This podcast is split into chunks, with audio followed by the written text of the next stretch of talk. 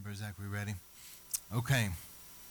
This is part two in my Spine of Prophecy series. These, these sermons are going to be a little bit shorter than the norm, or at least less information. I'm going to be taking my time, and um, I'm really wanting to spend some time on this. How many of you guys would like to learn about what the Bible says about the end times? Amen. But it is a deep, complicated subject. It's not something that's the ABCs of Christianity, so you really have to take your time with it. So last week I focused on, well, I preached about different issues, but the sermon was entitled Motives.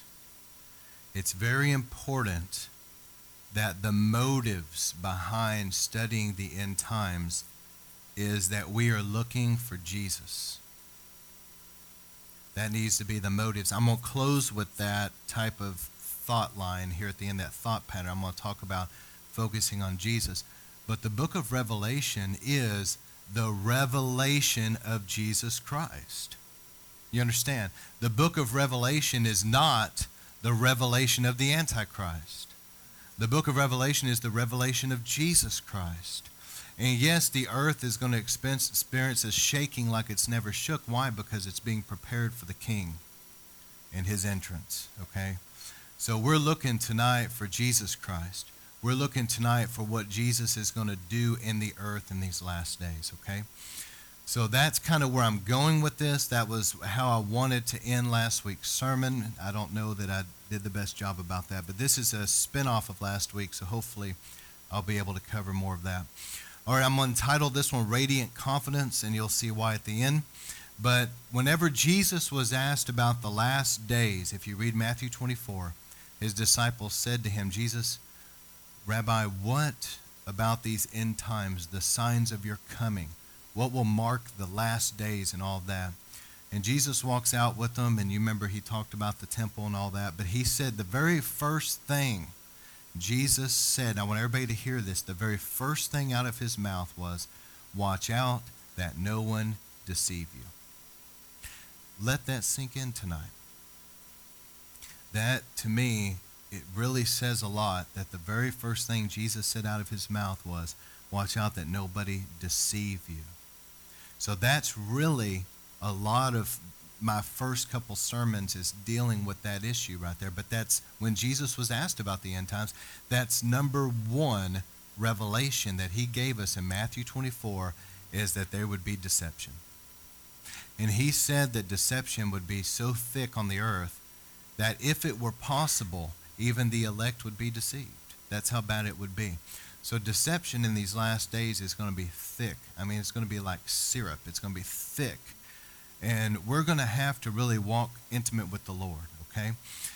So, with that said, a couple things you'll hear me say probably every single week. It's important that all Christians know the Bible for themselves. Don't depend on other people. You're not going to be able in these last days to keep yourself totally from any type of confusion or anything if you don't even know the Bible. We're going to have to know the Bible for ourselves. That is the compass. You know, you get out on a ship and you're, you're out somewhere sailing or whatever, and all of a sudden the fog comes in. You can't see which way you're going. The only thing that's going to gauge you where you're going is the compass. How many knows the Bible is the compass?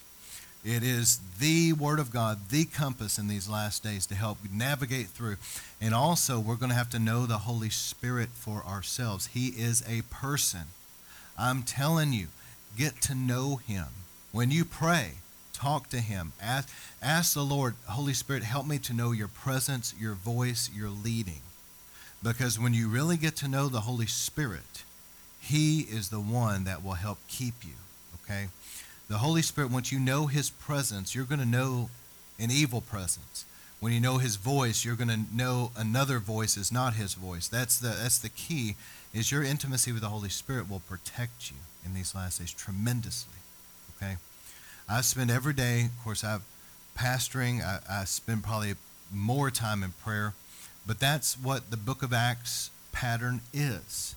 When you read, I want, see, when Jesus was here, he discipled his leaders and he did a church plant. He planted the church that's in Jerusalem at that time, was in Jerusalem. He put the leadership in place. He, he planted that church. That was Jesus' work on the earth. So don't you think it's advantageous for us today to study the work there, that what Jesus did? And so when you read the book of Acts, you're reading what Jesus had established in the earth. Now, one of the things was that Peter and these other guys, the disciples, said it's not for us to spend our time waiting tables and doing all this stuff. We need to devote ourselves to the Word of God in prayer.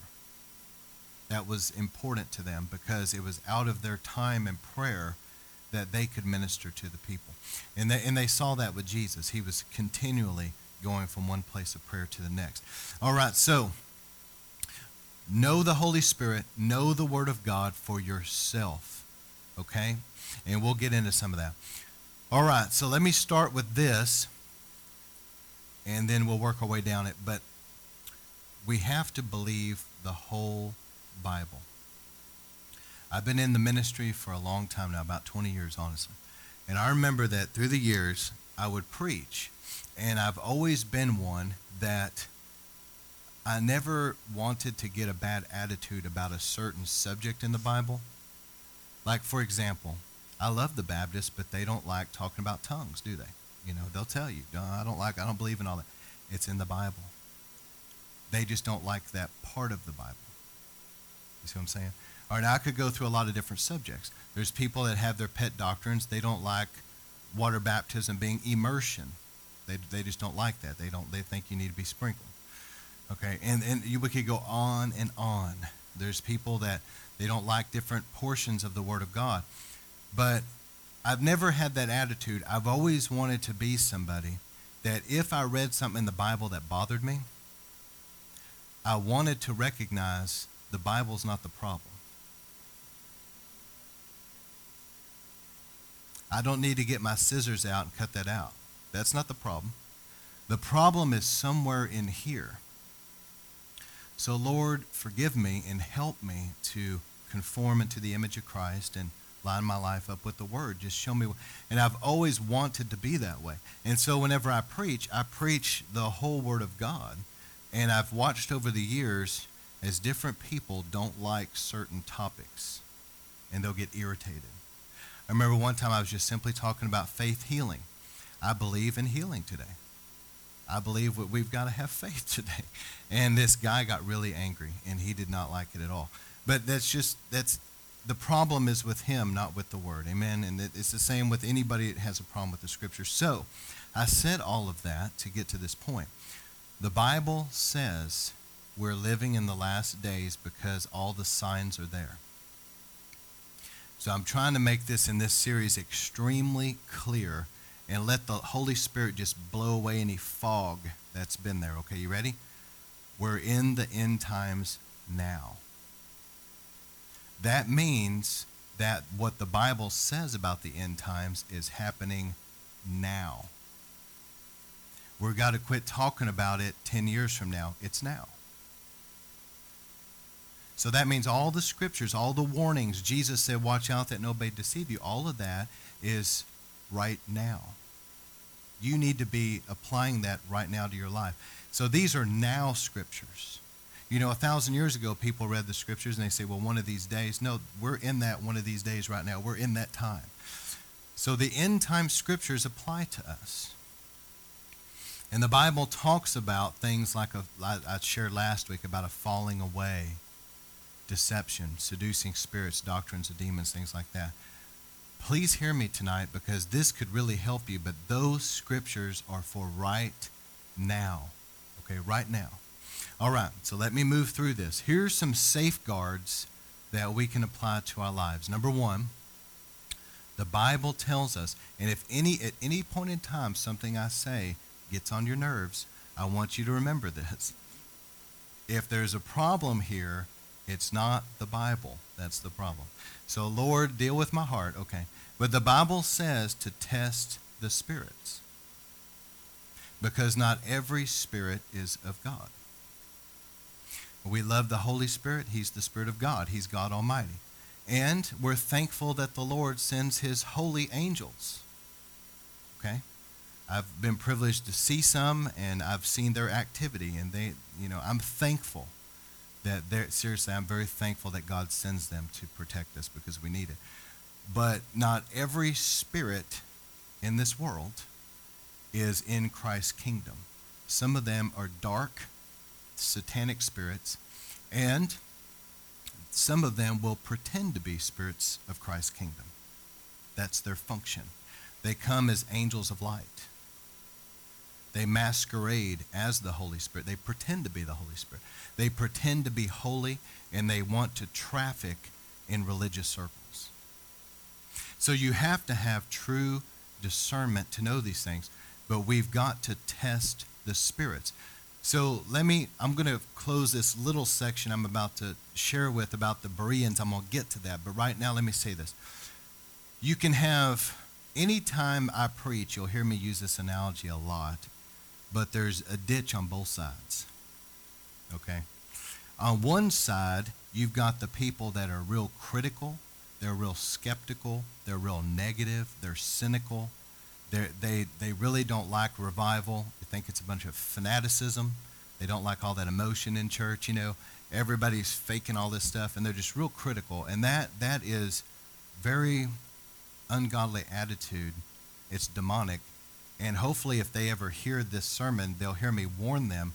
Jesus Christ said, not me, Jesus said, that if you speak against the Holy Spirit, it will not be forgiven you in this life or in the next. Jesus said that. That's not my opinion. He said that. And so I warn them to be careful what you say and quit speaking evil of the Holy Spirit. All right, that's one side over here. That's a ditch. Now you've got the whole other side of the ditch, or the whole other side of the road, rather, the other side here, where people will blindly accept anything.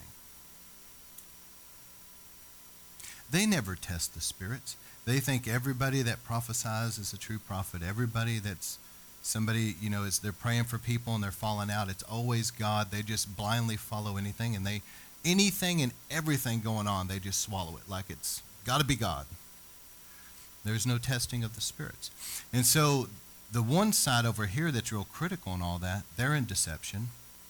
But then you've got the whole other side of the road that they're also in deception because they're accepting probably some things that are of God, but they're also going to accept some things that are not of God too, because there's no litmus test. There's nothing there to differentiate. Okay? So if that bothers you, just remember what I said at the beginning, okay? The problem is not the Word of God, the problem is somewhere in us. And the Lord is wanting to protect us. So he wants us to test the spirits to see is this of God or is it not? Okay? So that's number one. Don't blindly accept everything just because there's power demonstrated, just because there's healings, just because people fall, just because there's accurate information, doesn't necessarily mean that it's the Holy Ghost. It can be functioning just like a witch, it can be somebody that has like a familiar spirit. They can get accurate information. There can be power. There can even be healing. Witch doctors heal people. So just because there's power and just because it's happening, hear me, just because it's happening inside of a church or inside of a conference somewhere does not mean that it's necessarily of God. And just because somebody has a reputation, just because they've written books, just because they've got a website, and just because they're on a platform somewhere with a microphone somebody gave them does not mean that they are pure and holy and necessarily moving with God. And so you need to test the spirits. And if you do it with a right heart, you're being biblical. Okay? The next thing is the Bible commands us to judge prophecy. It says that in 1 Corinthians 14 29. But I'm concerned because even some of my friends, I don't know that they'll listen, but there's no testing of the spirits with some of them. There's no judging prophecy. And I'm concerned for some of them. But the Bible says to judge prophecy. Am I not telling you the truth there? It does. And so by judging prophecy and making sure that it is right, we are actually obeying the Bible and being biblical. Now, we do it in love. I mean, if there's somebody that's a baby Christian and they, they genuinely have a prophetic gift and they're not always hitting everything perfectly every time, just encourage them along the way. But if somebody's been in this thing a long time, they're established, they've been quote prophet for 20 years, they've got this big ministry, there needs to be some accountability there. If they're half the time being accurate and the other other half the time being off, there's something somewhere that is not good. Okay? So we are commanded in Scripture to judge prophecy. All right, the next one is Revelation 2 2. Jesus commended the church. He commended the church because they judged that they were people that were saying they were apostles, but they were not. Let me say that again. Jesus commended this church because they were judging these people say they're apostles, but they're actually not. And Jesus commended them for that, that they discerned that and they didn't accept them as true apostles. Do you see that? Okay. See, I'm concerned right now that if somebody's testing the spirits, judging prophecy, and discerning that somebody's not really a true apostle, that they're being viewed by certain circles as just being critical and negative. But in actual fact, if they're doing it with a, a loving, right spirit about them, they're just being biblical. Jesus also said in Matthew 7 21 through 23, examine the fruit. So we need to be looking at fruit. Look at fruit of people's lives, if they're using profanity, if they have an alcohol issue, if you see some things that are off color, you know, it, it, there needs to be some red flags there. Something somewhere is not, not good. And judge the fruit of ministry. What type of fruit is their ministry bearing? For the kingdom? Are people legitimately being saved? Are people are there true healings? Are lives being changed? The greatest fruit really is that people are falling more deeply in love with Jesus and are becoming more and more righteous. That's really true powerful fruit because anybody can get get up here and have a good charismatic personality and whip everybody up in a frenzy and get everybody excited and rallying around a sermon. Anybody can do that. And you can still function in gifts and an anointing, even though somebody's not even right with God, that will result in some healings and some demons fleeing. But true biblical fruit will be that people are really deeply falling in love with Jesus and the sin is leaving their life. They're getting more and more pure before the Lord. That to me speaks a lot more and also that the manifest glory. Remember this one, guys. If you can remember anything from this sermon, somebody can still, they can start out doing really good and they're anointed and they're gifted, but they backslide and they start, they could be having an affair or whatever.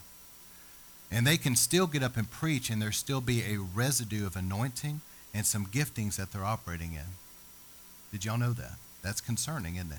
But I tell you this look for, and you guys are familiar with the glory because of being here, look for the glory. Because the Bible says all have sinned and fall short of the glory. They may have an, a residue of anointing and some gifts, but that weighty, glory, thick presence of God will not be where sin is. It won't. Remember that. So if things are off, you're not going to sense that thick, weighty glory, okay? Here's another one. This is Jesus Christ himself teaching us this. He said, Beware of wolves in sheep's clothing. This wasn't, I mean, I'm not, of course, even if it was Paul or Peter, we'd still listen to it. It's in the Bible, but this is Jesus himself saying this. Jesus Christ said that there would be wolves in sheep's clothing. I'm waiting for a moment, not for the dramatic effect. I'm waiting for this to really, for people to really lay hold of this because you're living in a time where there's going to be wolves in sheep's clothing. Okay, so let's think about a wolf in sheep's clothing. It looks like a sheep. So when you go places, Jesus said that Jesus Christ taught us that there's going to be churches, ministries, places, um, big crusades, conferences, whatever, that there's going to be people there. They look just like a Christian. They know the lingo. In, in every way, you would think, surely this is a brother in the Lord. But he said that there will be um, scattered among the people wolves that look like sheep, but they're not sheep.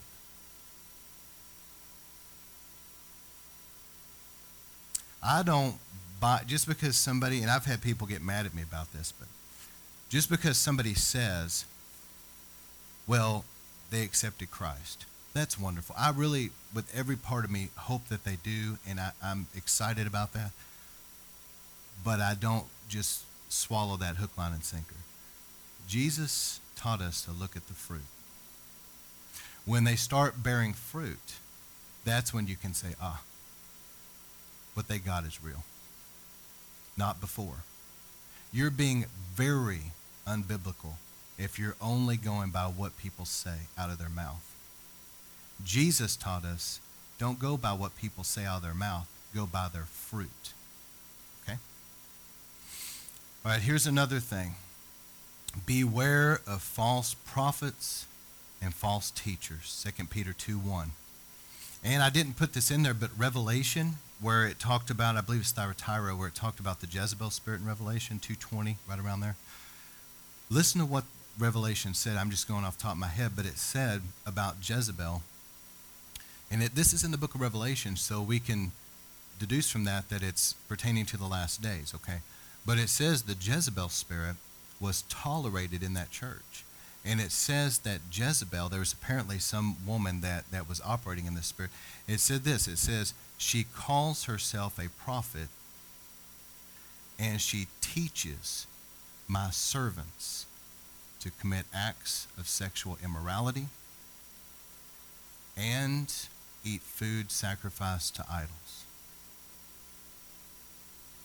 So, what you see there is prophet, teacher. What's interesting is, and I know, I know that there's people that pastor, there's some amazing, wonderful men and women of God out there. I know that there's some of them out there that are pastors that are not living right, okay? And I know that there's probably the same thing with evangelists. But you see in Scripture, and you guys know this because you've read the Bible, that the emphasis, though, is beware of false prophets and false teachers for some reason. You don't read beware of false pastors. I'm just saying, uh, there are false pastors, but the emphasis is to beware of false prophets and false teachers. That's reiterated. So, why is that? Because that's the area that seems that the enemy really traffics. There's a lot of deception that comes through the prophetic, if it's not real, and there's a lot of deception that can come through teaching. That's why we have to be established and grounded in sound doctrine. Let me tell you, I think a lot of charismatic circles have taken an emphasis off of sound doctrine, and it's been devastating to some of them because they've accidentally let some weird stuff in. All right. That leads me to 2 Timothy 4 3 to endure sound doctrine. Now, again, all this is in the Bible. So just remember, I said it at the beginning. Don't get mad at me. I'm just telling you what the Bible says. But it says, endure sound doctrine. And it says that there would come a day, and this has got to be in our day, last this is the last days, there would come a day when people would not endure sound doctrine, but they would gather unto themselves teachers that tell them what their itching ears want to hear. We're living in that day. And I don't know about you, but I don't want to sit under preaching that's just telling me what they think I want to hear. I want to hear the truth. And if that means that it convicts me so bad that I'm squirming, I want to hear the truth. I remember during the Browns Brownsville revival, all these people got saved, and Richard Crisco would talk to them about, okay, here's what you do next, because he's a bunch of heathen, man.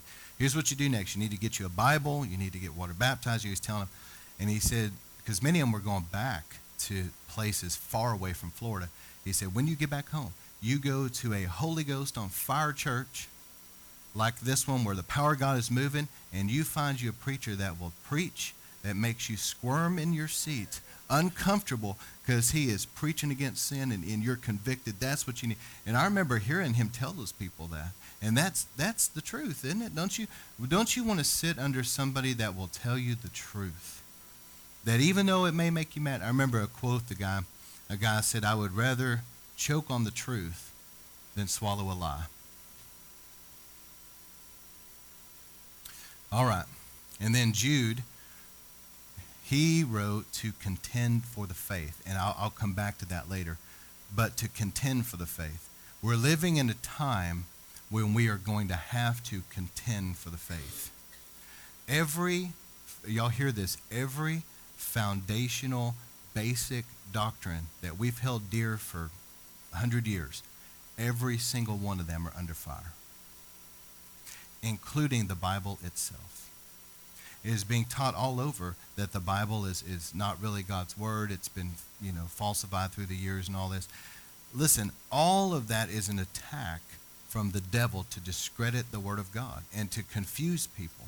If you don't if you don't believe that the Bible's the word of God and you don't have sound doctrine, then your compass I talked about at the beginning is completely gone. So now you're in the ship, fog everywhere, and you're cl- totally clueless. You have nothing to navigate. The Word of God is our navigation, it's our compass, and which is our lifeline. Because if you didn't have a compass, that that vessel could sail further from the course off into oblivion where they literally could starve to death. They need that compass, that's their lifeline. I love the Word of God. So before I leave this section, be like the Bereans. We all know the scripture, but Paul preached, and he said that the Bereans were um, very noble. He commended them. He said that when he came to them and he preached the gospel, these were Jewish people, they sat there and listened to him. He said the Bereans were noble because they listened to what I had to say and then they examined the scriptures to make sure that I was telling them the truth. And they accepted Christ. They accepted his gospel and what he was preaching. But he said that they were noble and he commended them. He commended them for searching the word of God for themselves and making sure that what they were being told was the truth. So I, I commend you as whenever I preach or somebody else preaches, that you go back and just make sure that is what the word says. And let me tell you, what I preached last week was this seducing spirits and doctrines of demons. This traffics in the church. And so these people are going to use Scripture. You understand that? You know, everybody knows that if they're quoting stuff that's totally unbiblical, nobody's going to listen to them. They're going to use Scripture. And maybe even some of it in context. But you have to look at, if you know the whole Bible for yourself, and, you ha- and you're grounded in sound doctrine, you're well grounded in sound doctrine for yourself, have deep roots. When they're going a certain line of thinking, you can tell, wait a second, this isn't in line with good doctrine. It's just not. You know this. That's so I commend you if you will search the scriptures for yourself and make sure that what people are telling you is in line with good doctrine. All right. So, Jesus said, watch out for deception. The Bible is clear they would be seducing spirits and doctrines of demons, but God has given us some safeguards to protect us. But you know, the Bereans here, they had a, a loving attitude about it don't i hope that nobody i've never seen this with river of life and i hope it's never there but i hope we would never go into a place and have your arms folded and have some bad attitude like i don't care what this guy has to say. You know who does this guy think he is? That's arrogant. We're, we're not like that. Go in there childlike and humble with a sweet spirit okay? Give somebody the benefit of the doubt. But don't just swallow it hook line and sinker either. Make sure does it line up with the word? Is this is this the holy spirit? Is this another spirit? And if it's god we want everything god has. The reason why i'm preaching this way is because number one i have to stand before the lord one day. You're not going to be there. I'm being serious about this. I'm going to be by myself and the bible says that don't presume to be a teacher because you'll be judged more strictly. I take this very seriously. It's just going to be me and him. And i'm going to have to give an account okay number one. Number two is i love my family. And I'm going to tell them the truth. And number three, I'm responsible to tell the church that I pastor the truth, to protect you. Okay? And so all of this is done in great love, um, just simply to protect the people I'm responsible for. I hope you see that in my heart. Okay, so the next thing is wearing out the saints.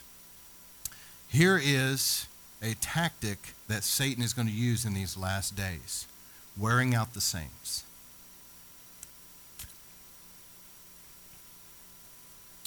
Daniel 7:25 He will speak out against the most high. This is talking about the antichrist, which as I keep going, a lot of these end time scriptures will become very clear. But anyway, I'm making a point about the wearing out of the saints part.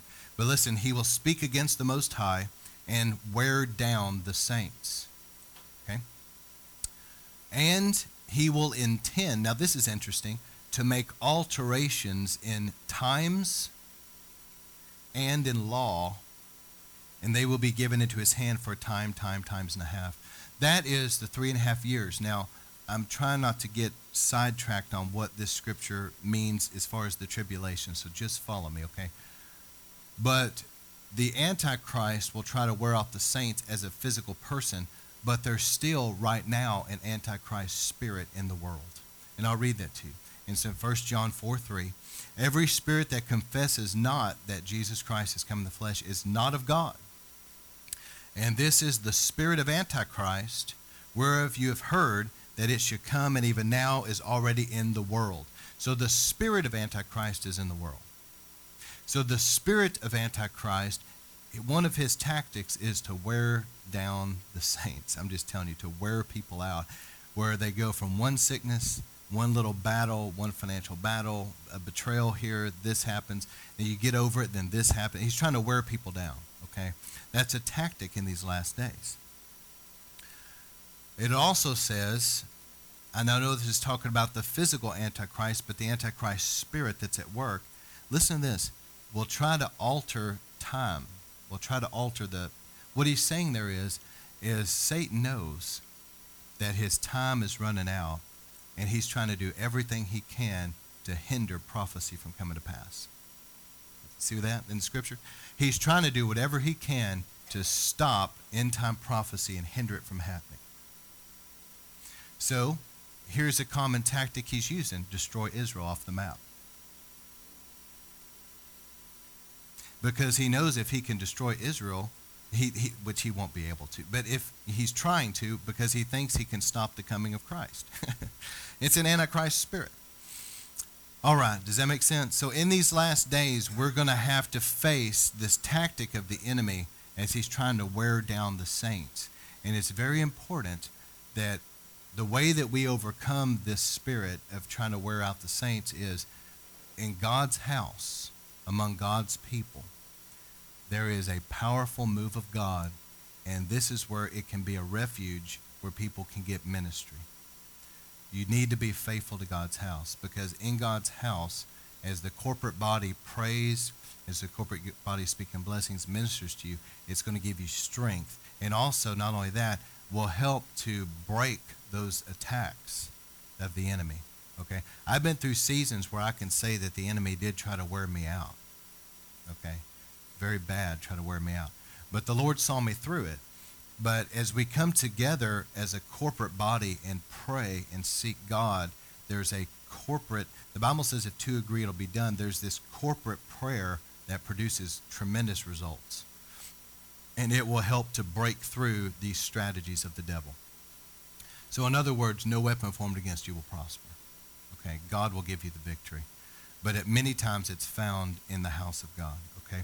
All right, so let me, two more quick things. Um, I want to pick up where I left off last week about the Nicolaitans teaching, okay? So Nicholas was teaching this false doctrine.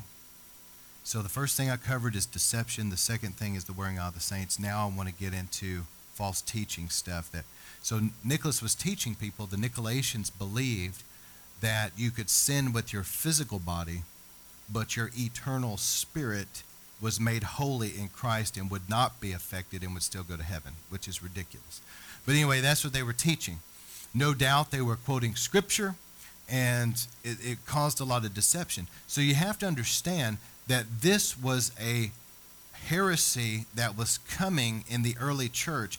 And that's why you read, for example, Jude having to write what he did. I wanted to write you other things, Jude said, but I find that I have to write you to contend for the faith.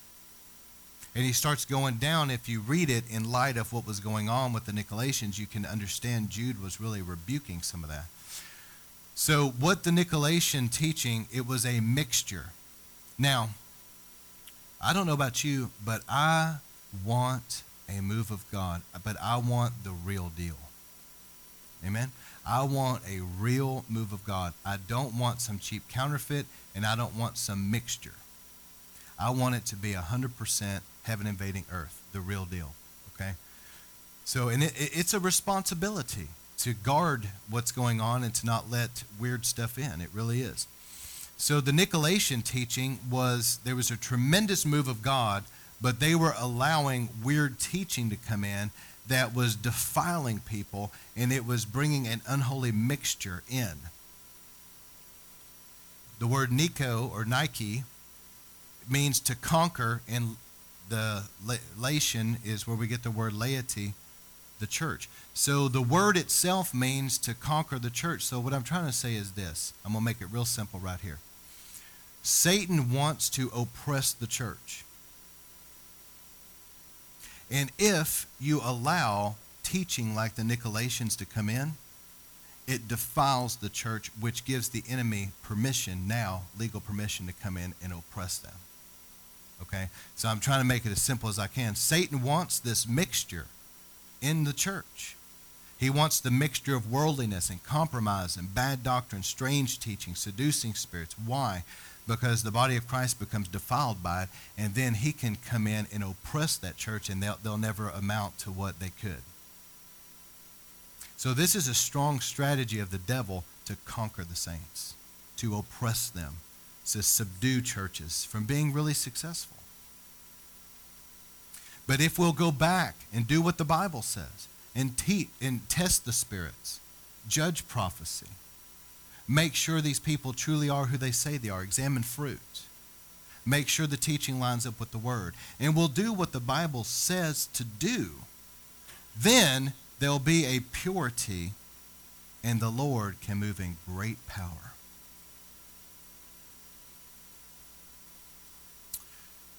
All right, a couple other things. Last week I talked about dominionism. Remember? They believe that we're going to conquer the world and then Jesus will come. And they really believe that.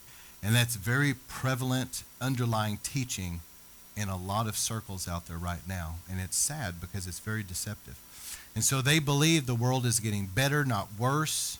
They believe that we're going to take over governments and you know regions and all this secular stuff and through that usher in the coming of the Lord. This is this is a false doctrine. Okay? and it's very sad because it's it's bringing in a lot of confusion to people. The kingdom of God is a spiritual kingdom. And the Lord is wanting us to release his kingdom, all right? And there's going to be tremendous, tremendous authority in these last days. I believe, hear what I'm saying, I believe that the church, before Jesus comes, is going to see an amazing move of God. We already are, but it's going to get, uh, I mean, so much better the church is going to see a great revival and a great harvest of souls. And just like the children of Israel, when they were leaving Egypt, they were supernaturally healed and healthy. Remember, there was none feeble. I really believe that as the, the move of God is going to be so intense that there's going to be a lot of just healing and health in the body. And not only that, but the children were, were blessed. Egypt poured their wealth into Israel. I really believe God is going to supernaturally give funds for the kingdom in these last days. Just supernatural. I really do. So that people that are sincere can, can build a house where God is going to move and souls will be saved. So I believe the church is going out victorious, but it's a spiritual kingdom. Okay? And the concern is this this is why I'm so concerned about it right here. If everybody can really hear this, the false prophet is going to be working to unite the religions of the world, and the Antichrist is going to be working to unite the governments of the world. These people don't realize it, but if they're not careful, they may be playing into the hands of something very, very evil and very powerful. You hear what I'm saying? And some of these type of people into this dominionism stuff is already starting to connect with Chrislam some and things like that and some of these. I'm just saying, to me, this whole mindset of world conquering stuff is not biblical. It's weird, but I'm concerned that they're going to get sucked into something that's going to be very dangerous for them. Our kingdom, the kingdom of God, is a supernatural spiritual kingdom that destroys the works of the devil and releases salvation, healing, and deliverance. And that should be our focus, is to see revival, see a bride made ready for Christ's coming, and a great end-time harvest of souls. Let end-time prophecy, I mean, we're not going to be able to stop it anyway, but let, let God deal with these bigger issues like this because the kingdoms of this world are going to keep deteriorating and they're going to keep going downhill which is going to pave the way for the Antichrist to come in with the solutions to bring all the nations together, globalization. They're going to come together. But see, the way things are going is going to prepare the way for the Antichrist. And none of that is going to be defeated until Jesus Christ comes. When he comes, oh man, like lightning shining, I mean to tell you, I would not want to be the people that are in his path. Because when he comes, he is going to slaughter all the armies that are coming against Israel, and he's going to put his feet on the Mount of Olives, and he's coming to take over the world. And when he does come like that, he's going to come as the son of David, the lion of Judah, and the kingdoms of this world will become the kingdoms of our Lord in Christ. Okay? But at that time, not right now. All right, the next thing I'm really concerned about is hyper grace. Um, anyone Please remember this. Anybody that ever teaches you in any way, please remember this. I'm going to say this again. Let this really get into your heart tonight. Hear this from your pastor. Anybody that ever tells you in any way, any type of a teaching that makes you feel that you can live in unrepentant sin and still go to heaven when you die, and that's fine, don't listen to them. They don't know what they're talking about. You're, you're now starting to move into end time deception right there. Doctrines of demons, seducing spirits, that type of nonsense. No. The Lord is wanting us to be turning from our sin. And the grace of God is not there so that you can keep living in sin. The grace of God is there to empower you to overcome sin. Amen. All right. All right. So that uh, under that heading right there, that's where I come back to the book of Jude uh, verse 3, he says, Beloved, I was making every effort to write to you about our common salvation. I felt the necessity to write to you, appealing to you, that you contend earnestly for the faith which was once for all handed down to the saints. For certain persons have crept in unnoticed. Now, think about this word right here, these, these wordings. This sounds like sheep, wolves in sheep's clothing, doesn't it? Doctrines of demons, seducing spirits, maybe the Nicolaitans. Maybe he was thinking in his mind about the Nicolaitans here. Certain people have crept in. In where? In the church. Unnoticed. They weren't discerned. That's what he's saying. You, if we'll obey the Bible, we'll discern this stuff. Wait a second, what they're teaching isn't good. I mean, this, look at the fruit. Test the spirit. Something's off. And Jude was saying here, they slipped in unnoticed. They were long beforehand marked out for this condemnation, ungodly persons who have turned the grace of our Lord into licentiousness and deny our only Lord Master. That can read this way They've turned the grace of God into a license to sin. Paul condemned that as well. They've turned the grace of God somehow in their weird teaching, they've put a spin on it. It sounds so good they use these flowering words, big kingdom talk. You know, they use scriptures here and there. They flower it up real good. It sounds so good, but it's so heretical. And what it's doing is it's teaching people basically, when you boil it down, that they can live in sin and that God's grace is a license to live that way. That's what they're teaching people. All right. So I've made my point with that. I'm going to move on, but here's what I want to close with radiant confidence. So as we look at the end times, Some of the things we're going to be talking about as far as the world is concerned is negative, but not for the church. Did you know that? Not for us. Psalms 34 4. I sought the Lord, and he answered me and delivered me from all my fears. They looked, they looked to him and were radiant, and their faces never be ashamed. See, the moon doesn't have any light of its own. We know that. The moon reflects what is shining upon it. If we, let me read this because I think the way that he says is so amazing. I, I got this from uh, Derek Prince here, but it says, Radiance is a practical outworking of looking for the Lord, waiting for the Lord. Listen to this. The look on our faces tells us what direction we are facing. If our faces are dark and overshadowed with care and fear, we are not looking at the light of Christ. But if our faces are radiant, peaceful, and full of confidence, there is only one explanation. We have our eyes turned toward the source of light, Jesus. Isn't that good? I, I love the way Derek Prince writes. He's just an amazing guy. But anyway, that's the key. In these last days, there's going to be a lot of negative things going on.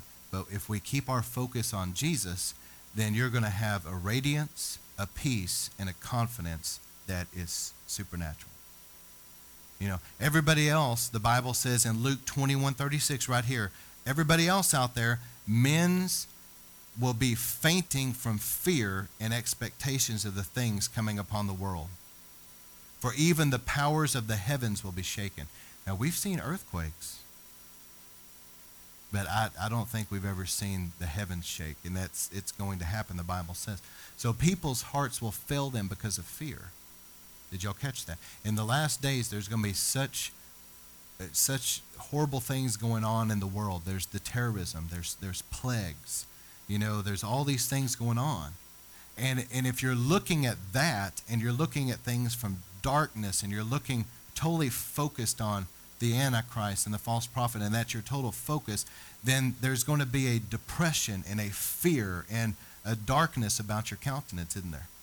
But if you see these things and you say, hey, the Bible said these things are going to happen, Jesus is coming is near. That's what I'm thinking about. And you get your focus on Jesus and you stay close to him and focused on him, then what's going to happen is, is you're going to be the guy that's walking around with a big smile on your face, peace, supernatural peace, radiating the, the, the peace of God, the presence of God, the glory of God. And other people's whose hearts are fainting because of fear are going to be wondering, what in the world is wrong with you, man? And then you can tell them, look, I'm not worried about things. You know, if the Lord lets me die today, martyrdom or whatever, then hey, I'm with Him. There's a lot worse things than being with Jesus in there. I'll be with Jesus, all right? But if I live, He's going to take good care of me, and I'm not going to worry about it. Amen?